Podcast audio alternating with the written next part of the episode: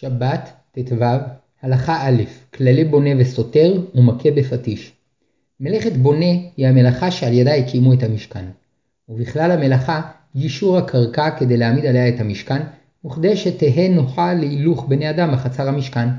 וכן העמדת קירות המשכן וכיסוי הגג וכן העמדת הגדר של החצר.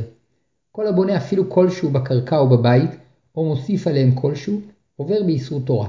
לפיכך, אם היה חור קטן בקיר וסתמו, או שהייתה גומה קטנה בחצר ומילאה, או שהוסיף על הקיר מלט או טיח, או השקע יציקת בטון כדי לחזקה, עבר באיסור תורה.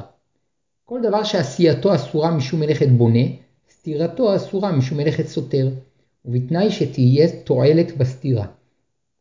אבל סתירה כדרך השחתה אסורה מדברי חכמים. איזוהי סתירה שיש בה תועלת? סתירת דבר כדי לבנותו באופן טוב יותר. וכן חפירת בור באדמה כדי להניח בו יסודות, או קדיחת חור בקיר כדי להבריא לתוכו בורג. פעמים שבעצם הסתירה יש תועלת, ואזי למרות שהסתירה אינה לשם בנייה, עוברים עליה באיסור בונה, כגון המסיר מלט מיותר שדבוק לרצפה או לקיר, או החופר בור כדי להצניע בו דברים, או עושה חור בקיר כדי להטמין בו דברים.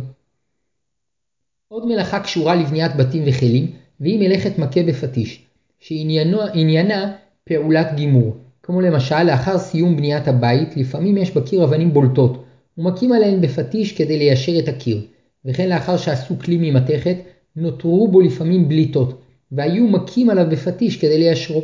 מתולדות מלאכה זו תיקון כלים מקולקלים, והוספת שכלול בכלים שנגמרה עשייתם, וכן עשיית חלון בקיר כדי שייכנס דרכו אוויר ואור. ופעמים שנחלקו בגמרא במלאכות שונות אם הן אסורות משום בונה או משום מכה בפטיש. ולא נאריך בכך, משום שעיקר ענייננו בספר זה ללמוד את המותר והאסור מהתורה ומדברי חכמים.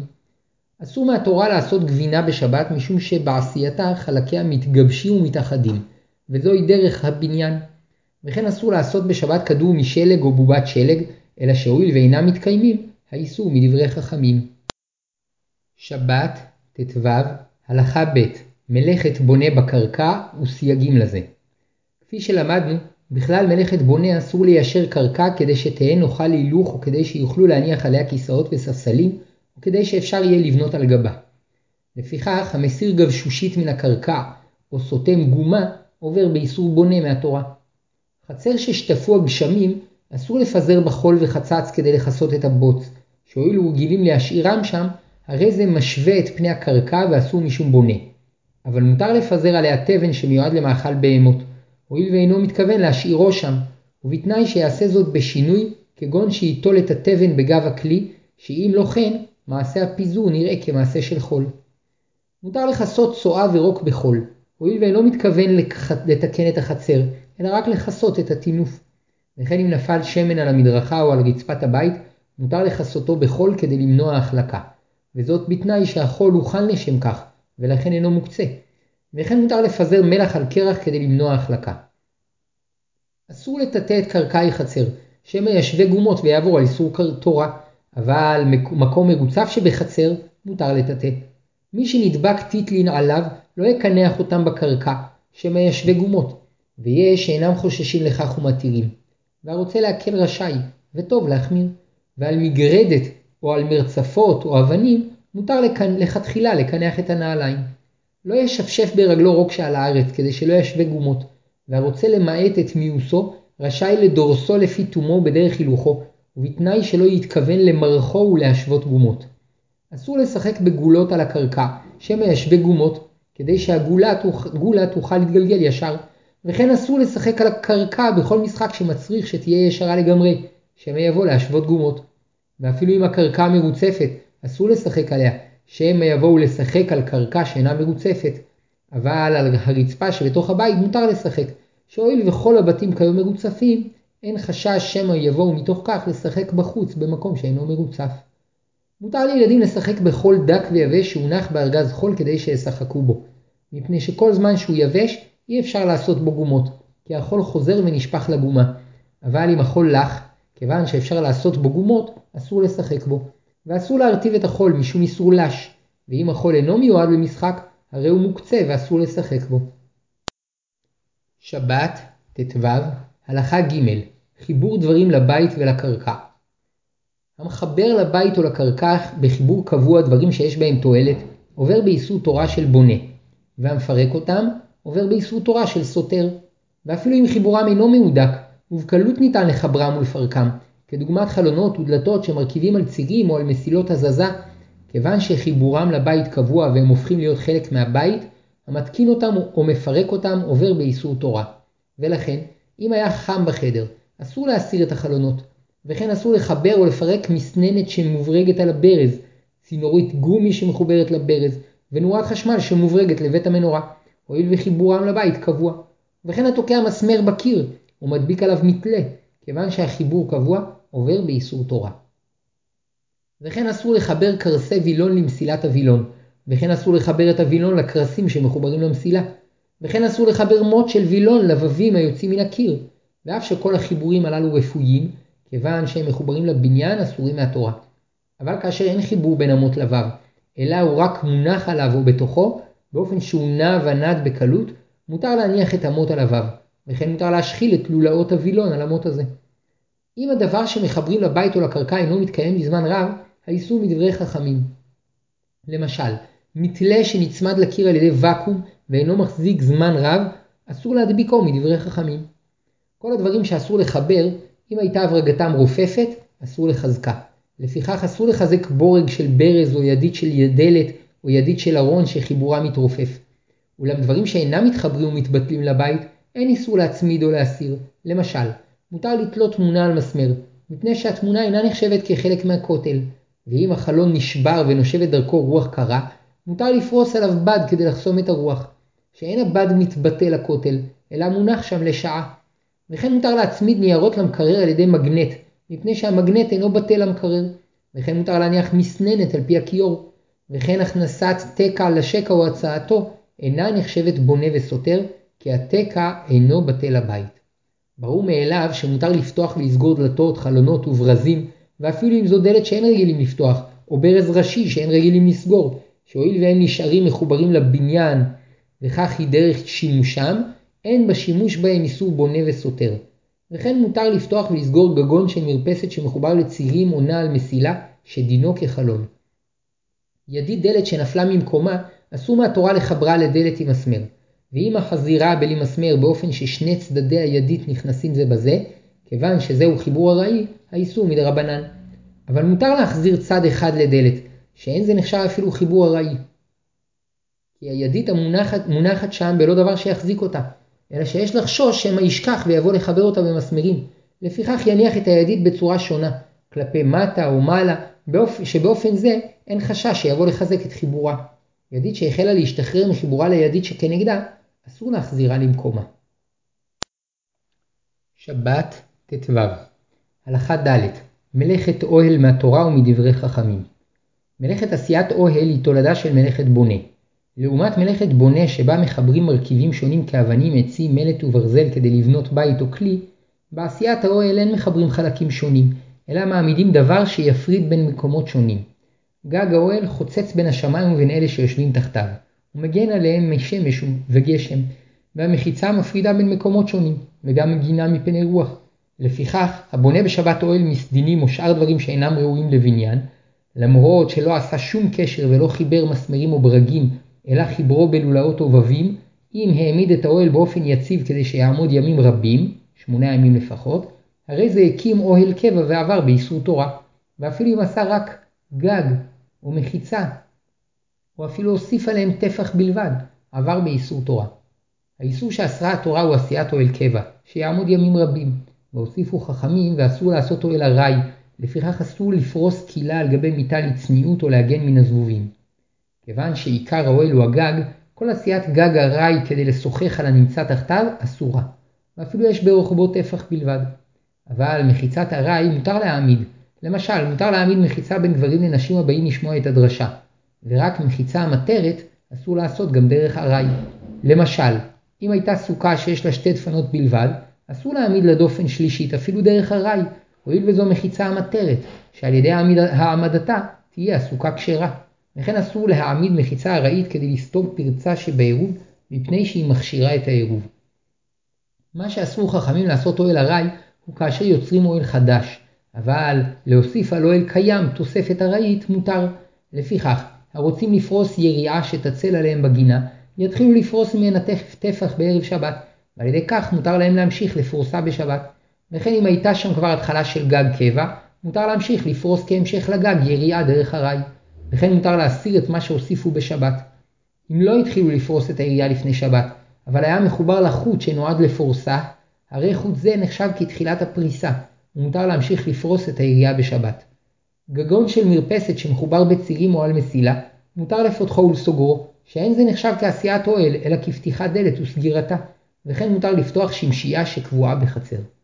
רגלת ילדים שמחובר לכיסוי או גגון בצירים, מותר לפותחו ולסוגרו בשבת, מכיוון שמותר לפותחו, הרי הוא נחשב כתחילת אוהל, ומותר להוסיף ולפרוס עליו חיתול או ניילון כדי להגן על כל העגלה. שבת, ט"ו, הלכה ה' מדיני אוהל. כפי שלמדנו גם עשיית אוהל ארעי אסרו חכמים, ובכלל זה אסור להעמיד על עמודים קרש רחב או לפרוס עליהם יריעה כדי להגן מן השמש או הגשם. אולם כאשר העמודים אינם קבועים, יש דרך להתיר זאת על ידי שינוי משמעותי בסדר הנחת האוהל. שכן חכמים אסרו הקמת אוהל ארעי כסדר שרגילים להעמיד אוהל, שמעמידים תחילה את המחיצות או העמודים, ועליהם את הגג. אבל התירו חכמים להעמיד אוהל ארעי בשינוי הסדר, היינו באופן שיניחו תחילה את הגג באוויר, ואחר כך יכניסו תחתיו מחיצות או עמודים. כדי לבצע זאת צריכים בדרך כלל להיעזר באדם נוסף. וכן הדין לגבי משחקי ילדים. אסור לילדים שהגיעו לגיל חינוך לפרוס שמיכה על כיסאות כדי ליצור שם אוהל להסתופף בתוכו. אבל מותר להם למתוח תחילה את השמיכה באוויר, ואחר כך יכניסו את הכיסאות תחתיה. וכן אסור לבנות מאבני לגו, בית או חנייה שיש בהם חלל של טפח על טפח. אבל אם יאחזו קודם את הגג ואחר כך יחברו תחתיו את הקירות, מותר. כשם שאסור להעמיד אוהל ארעי, כך אסור לסותרו. וכשם שמותר להקים אוהל ארעי בשינוי הסדר, כך מותר לסותרו בשינוי הסדר. היינו באופן שיוציאו תחילה את המחיצות ואחר כך את הגג. גם כשאין כוונה להעמיד אוהל כדי להסתופף תחתיו, מכל מקום, אם בפועל נוצרת שם צורת אוהל ויש תועלת באוויר שמתחתיו, אסור להעמיד אותו כצורתו. למשל, אסור להעמיד שתי חביות יין ועליהן עוד חבית, שהואילו צריכים שיעבור אוויר בין החביות כדי שלא יתחממו ויחמיצו, הרי שעשו שם אוהל ארעי ששתי החביות מחיצות, והחבית שמעליהן גג, אבל התירו חכמים להעמידן בשינוי הסדר, היינו שאחד יאחז את החבית העליונה באוויר, ואחר כך יניחו את שתי החביות האחרות תחתיה. כאשר רוצים להעמיד פלטה של שולחן על עמודים, אם אין בעמודים רוחב טפח, 7.6 סנטימטרים, אין הם נחשבים מחיצה, ומותר להניח אותם תחילה ועליהם את הפלטה. ואם יש בהם רוחב טפח, הרי הם כמחיצה, וצריך להניח תחילה את הפלטה באוויר, ואחר כך להכניס תחתיה את העמודים שמחזיקים אותה.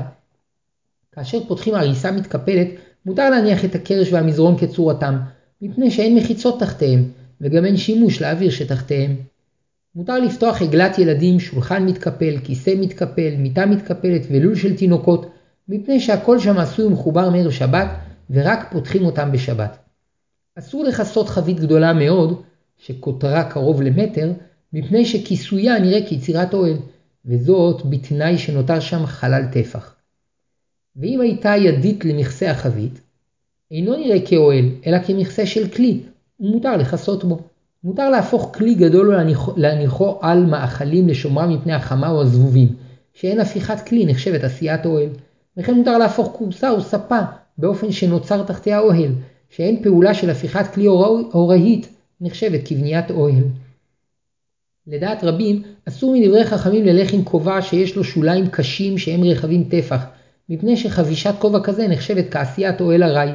ואף שמותר לאדם לאחוז בידו מניפה שתצל עליו מן השמש, וכן מותר לפרוס טלית מעל חתן העולה לתורה, מכל מקום, כאן שהכובע נשען על ראשו בלא לזוז, הרי זה דומה להעמדת אוהל ארעי. ונהגו להקל בחבישת מגבעת שחורה, מפני שעיקר ייעודה לכבוד ולא לצל, ועוד שייתכן ושוליה אינם קשים כל כך. נהגו ישראל לאסור שימוש במטריה, מפני שהיא כאוהל. שבת, ט"ו, הלכה ו' האסור והמותר בכלים. כשם שאסור לבנות ולסתור בבית, בקרקע ובאוהל, כך אסור לבנות ולסתור כלי. לפיכך, אסור לתקוע את ידית הפטיש או המטאטא בתוכו. אם התקיעה קבועה, האיסור מהתורה, ואם החיבור ארעי, האיסור מדברי חכמים.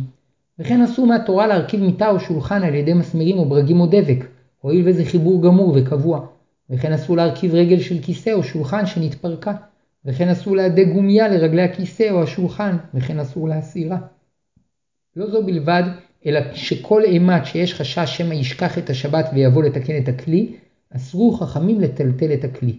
למשל, ספסל שרגלו נשמטה, אסור לטלטלו בשבת כדי להשעין את הצד שאין לו רגליים על ספסל אחר, שמא יבוא לתקן את רגליו. אבל אם תיקונו מסובך, או שכבר השתמשו בו באופן זה לפני השבת, אין חשש שישכח ויתקן אותו בשבת ומותר לטלטלו. מותר להשתמש בשבת בכלים שדרך שימושם על ידי הברגה, כגון מכסה של צנצנת או מלחייה, או סיר לחץ, שרשרת נוי שמתחברת בהברגה, וכן משקפת שמכוונים אותה על ידי סיבוב פרקיה, שהואיל וכך משתמשים בהם, אין סגירת ההברגה ופתיחתה בשבת נחשבת מלאכה. אבל אסור לפתוח, לפתוח הברגה קבועה שאין רגילים לפתוח ולסגור במשך השימוש, כדוגמת הידית המוברגת למכסה הסיר.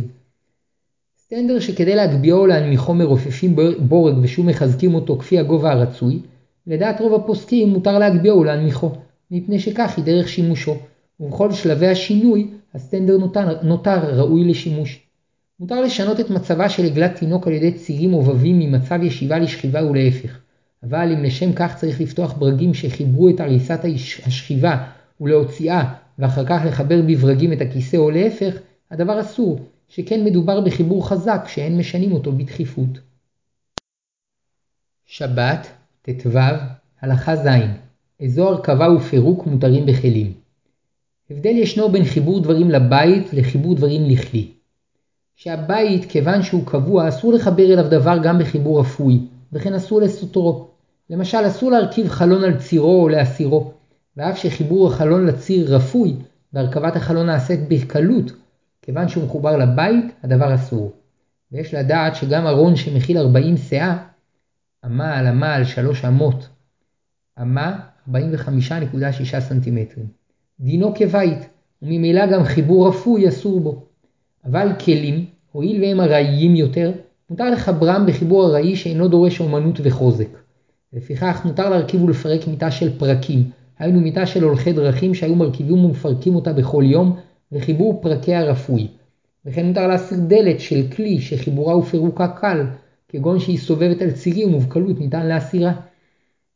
ומעיקר הדין היה מותר גם להרכיב דלת זו על ציריה, אלא שאם הציר מחובר לכלי במסמרים וכיוצא בזה, אסרו זאת חכמים מחשש שמא יבואו לחזק את המסמרים בחיבור קבוע, ויעברו על איסור תורה. ורק אם אין שם דבר שניתן לחזקו, כגון שהציר הינו חלק מהכלי, מותר להרכיב את הדלת לכלי. זה הכלל. כלי שרגילים לחברו בחיבור גמור, אסרו חכמים לחברו אפילו ברפיון, שמא ישכח ויחבר אותו בחיבור גמור ויעבור על איסור תורה. אבל כלי שחיבורו ארעי וקל, ואין חשש שמא יחברו אותו דרך קבע ויעברו באיסור תורה, מותר לחברו ולפרקו. לפיכך, מותר להאריך שולחן על ידי הוספת לוח עץ המיועד לכך, וכן מותר לקצרו, שכן הלוחות מורכבים שם דרך ארעי, וכן מגע של כיסא ילדים שרגילים להרכיבו ולפרקו, הואיל וחיבורו אינו חזק, מותר לפרקו ולחברו בשבת. לפי זה, לדעת רבים אין איסור בונה וסותר בהרכבת ופירוק אבני לגו וכיוצא בהם, כיוון שחיבורם אינו חזק ומלכתחילה נועדו לפירוק. כתבו כמה אחרונים שאסור בדברי חכמים לעשות מנייר צורות כדוגמת אונייה ומטוס, וכן אסור לעשות במפיות צורות מיוחדות, מפני שזה דומה לבונה. ויש מתירים מפני שלא שייך איסור בונה בדבר ארעי שעומד להתבטל תוך זמן קצר. והרוצה להקל רשאי, והמחמיר תבוא עליו ברכה, וילדים רשאים להקל לכתחילה. אמנם קיפולי נייר באופן אומנותי, אוריגמי, אסור. שבת, ט"ו, הלכה ח' כלים שהתקלקלו, מתי מותר לתקנם. יש כלים שמלכתחילה מחברים אותם היטב, אלא שלפעמים במשך הזמן חיבורם מתרופף, ובמקום שהתרגלו להשתמש בהם כשהחיבור אפוי, אין איסור לחברם ולפרקם, שהואילו כבר רגילים להשתמש בהם כך, אין חשש שיבואו לחזקם במסמרים או דבק, ובעצם חיבורם אין איסור, שכבר למדנו שחיבור רופף בכלים אינו בכלל מלאכת בונה. לפיכך, גלגל שנשמט ממיטת תינוק, אם רגילים להחזירו בלא הידוק, מותר להחזירו. וכן גומיות שמתחברות לרגלי הכיסא והשולחן, אם חיבורם רפוי, מותר להחזירן. וכן בובת משחק שרגלה יצאה ממקומה, אם חיבורה מהודק, אסור לחברה, ואם חיבורה רפוי, מותר להחזירה. מוט משקפיים שנפל, אסור לחברו מחדש על ידי בורג, הואיל והוא רגילים לחזקו היטב, וגם לחברו בצורה רפויה אסור, שמא ישכח, ויחזקו ויעבור באיסור תורה. ואם הבורג עבד, כבר אין חשש שיבוא לחזקו, ואזי מותר לחבר את המוט על ידי סיכת ביטחון, שזה חיבור רפוי שמותר בכלים. עדשת משקפיים שנפלה מתוך המסגרת, אם כדי להחזירה צריך להשתמש בבורג שניתן להדקו היטב, אסור להחזיר את העדשה ברפיון, שמא יבריג את הבורג בחוזקה. אבל אם אין שם בורג, אלא שהמסגרת התרחבה, ולפעמים העדשה נשמטת, מותר להחזירה, ואין חשש שיתקין אותה כראוי בקביעות, משום שרק מומחה יודע לעשות זאת. כפית, סכין או ידית של משקפיים שהתעקמו מעט, אסור ליישרם ביד, משום מלאכת מכה בפטיש. אין איסור בונה במתיחת קפיץ של מכונית צעצוע כדי שתיסע מעט, ובתנאי שלא תצפצף או תדליק נורות. מותר לנפח מזרן אוויר וחרית אוויר וגלגל גומי שכבר ניפחו אותם פעם אחת. מכיוון שמותר לנפח אותם, מותר לעשות זאת כדרך שרגילים לנפחם במשאבה ידנית, אבל בפעם הראשונה אסור לנפחם, מפני שלדעת רבים הניפוח הראשון שלהם עושה אותם ככלי, ובלון אסור לנפח גם בפעם השנייה, שמא יבוא לכושרו. אבל אם הוא בלון שרגילים לסגור עם פקק בלא קשירה, וכבר ניפחו אותו פעם אחת, מותר לנפחו. שבת, ט"ו, הלכה ט' ניקוי רצפה ותיקונים בבית. כאשר הרצפה מלוכלכת, ואין זה מכבוד השבת להשאירה כך, מותר לטאטא את הרצפה במטאטא. אבל חצר שאינה מרוצפת אסור לטאטא, שמא יבוא להשוות גומות ויעבור על איסור בונה.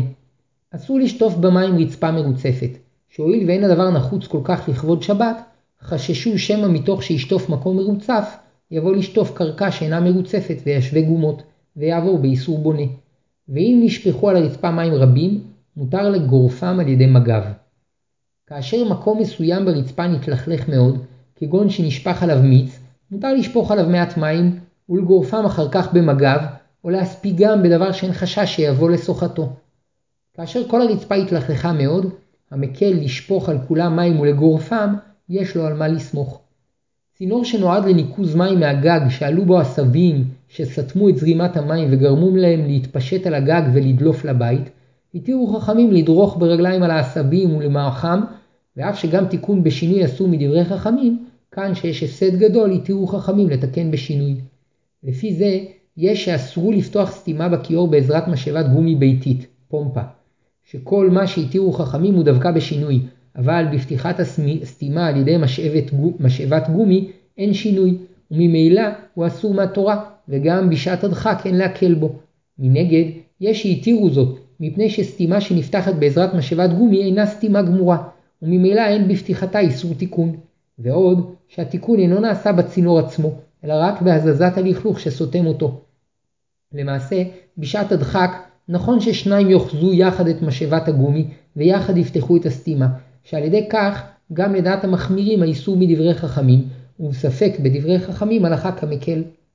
לכל הדעות אסור לפתוח את הסתימה בכלים מקצועיים כדוגמת קפיץ של שרברבים, וכן אסור מהתורה לפרק את הצנרת שמתחת לכיור כדי לרוקן את הפסולת ולחזור ולהרכיבה. מותר לרוקן את הלכלוך שהצטבר על המסננת שנתונה בכיור, ואין צורך לעשות זאת בשינוי. כי אין בזה שום תיקון, רק הסרת טינוף.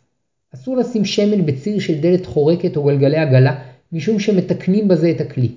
גרביון שהחל להיקרע, רכבת, אסור להדביק על מקום הקרע לקה או סבון כדי למנוע את המשך קריאתו, כי יש בזה חיזוק לגרביון. שבת, ט"ו, הלכה י' מחתך מלאכת מחתך היא המלאכה שבעזרתה ניתן ליצור מחומרים שונים בתים, כלים, בגדים וכיוצא בהם. שאם רוצים לעשות בגד מאור, צריך לחתוך תחילה את האור במידה המתאימה לכך. ואם רוצים לבנות בית, צריך לחתוך תחילה אבנים, ברזלים וקרשים במידה המתאימה. ואם רוצים לעשות חלון, צריך לחתוך את הזכוכית במידה המתאימה. זה הכלל. כל החותך בשבת דבר במידה מסוימת, עובר באיסור תורה של מחתך. וכן אסור מהתורה לחתוך את החלק הרך של הנוצה כדי לעשות ממנו קרים וקסתות. הואיל וצריך לדייק לחתוך בין החלק הרך לקשה. זה השוני שבין מלאכת מחתך למלאכת קורע. שבמלאכת קורע העיקר הוא להפריד בין שני חלקים, ואילו במלאכת מחתך העיקר לחתוך בדייקנות כדי ליצור על ידי החיתוך דבר מה. מלאכת מחתך אינה חלה על מאכלים, לפיכך מותר לפרוס עוגה לחתיכות כדי לחלקה בשווה. וכן מותר לשרטט חיתוכים על קליפת תפוז כדי לקלפו. גם גלולה ופתילה שחולים לוקחים נחשבת כאוכל, ומותר לחותכה לשניים במקום המסומן. גם דבר שראוי למאכל בהמה נחשב מאכל, ואין בו איסור מחתך. לפיכך, מותר לחתוך בסכין, קש ותבן כדי לעשות קיסם, לחצוץ בו את שיניו. אבל אסור לעשות קיסם מענף קשה, שהואיל והוא קשה, ואינו ראוי למאכל בהמה, יש בו איסור מחתך. אם יעשה את הקיסם בכלי, יעבור באיסור תורה, ואם ביד, כיוון שעשה אותו בשינוי, יעבור באיסור מדברי חכמים. מותר ליטול ענפי ריח קשים שנקטפו לפני שבת, ולקטום ולמולל אותם כדי שיהיה ריחם נודף.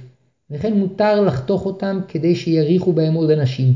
ואף שהם קשים ואינם ראויים למאכל בהמה, אין בזה איסור, הואיל והמידה אינה חשובה בחיתוך זה.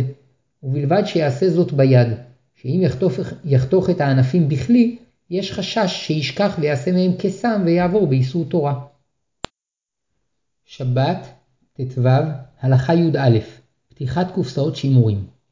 מותר לפתוח בשבת קופסאות שימורים כדי לאכול ממה שבתוכן, שהואיל והן נועדו לשימוש חד פעמי, אין להן חשיבות של כלי, ודינן כדין קליפת אגוז. וכשם שמותר לשבור את קליפת האגוז כדי לאכלו, כך מותר לפתוח קופסאות שימורים כדי לאכול את מה שבתוכן. וכן למדנו במשנה, שובר אדם את החבית לאכול ממנה גרוגרות, תאנים יבשות, ובלבד שלא התכוון לעשות כלי. רבים ביארו שמדובר בחבית מסוג גרוע, מוסטקי, שנועדה לשימוש חד פעמי, וכיוון שאין לה חשיבות, היא בטלה לאוכל שבתוכה, כמו קליפת אגוז שבטלה לאגוז, ולכן מותר לשבור את החבית כדי לאכול מהתאנים שבתוכה.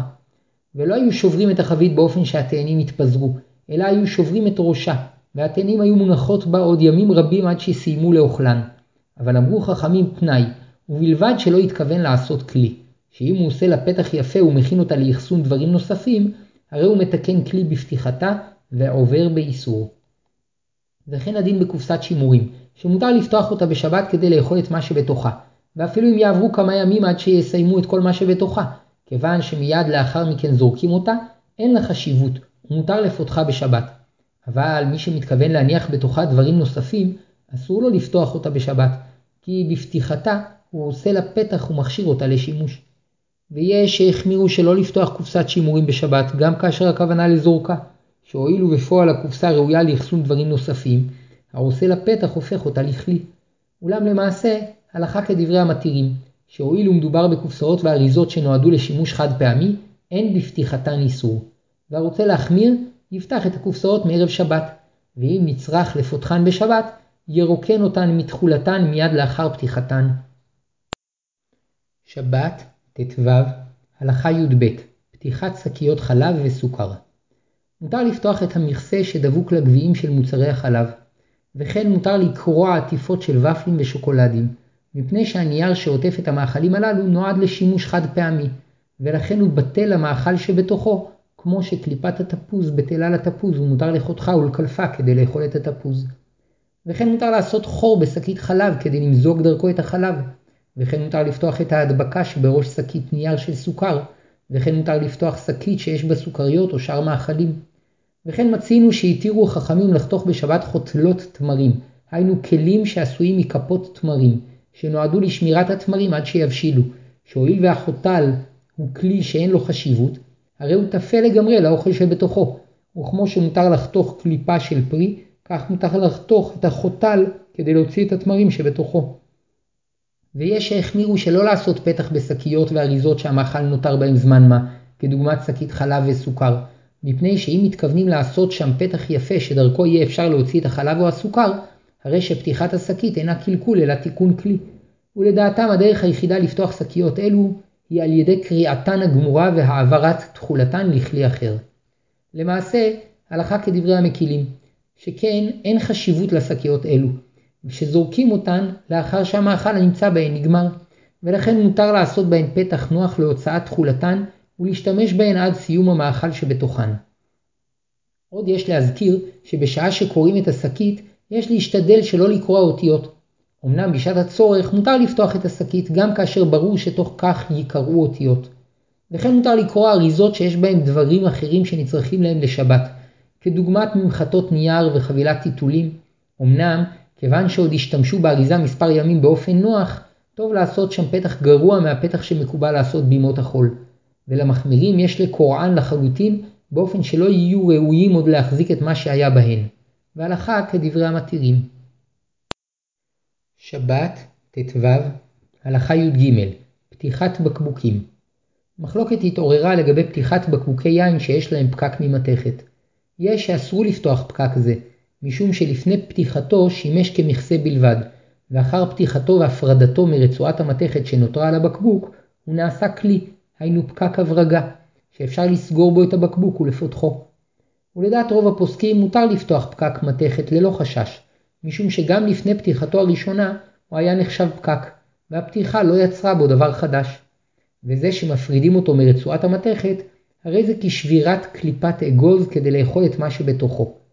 בנוסף לכך, כיוון שאין מתכוונים לעשות פקק אלא רק לפתוח את הבקבוק, למרות שדרך אגב נוצר פקק הברגה, אין בזה איסור. ואף שהרוצה להקל רשאי, וכן נוהגים רבים, לכתחילה טוב לחוש לדעת המחמירים, ולפתוח את הבקבוקים מערב שבת. פתרון נוסף לכך, לשמור פקקים ישנים לצורך הבקבוקים שפותחים בשבת, ואת הפקק שפותחים בשבת לזרוק מיד לפח. וכיוון שבפועל אין מתכוונים להשתמש בפקק שפותחים בשבת, גם המחמירים יודו שאין בפתיחתו איסור. כאשר לא שמרו פקקים וגם לא פתחו את בקבוקי היין לפני שבת, החוששים לדעת המחמירים נוהגים לעשות תחילה נקב בפקק, וכך לאחר שהפקק ייפתח הוא לא ייחשב ככלי, כי כבר אינו יכול לשמש כפקק טוב. ולדעת המקלים, עדיף לפותחו בלא לעשות בו נקב.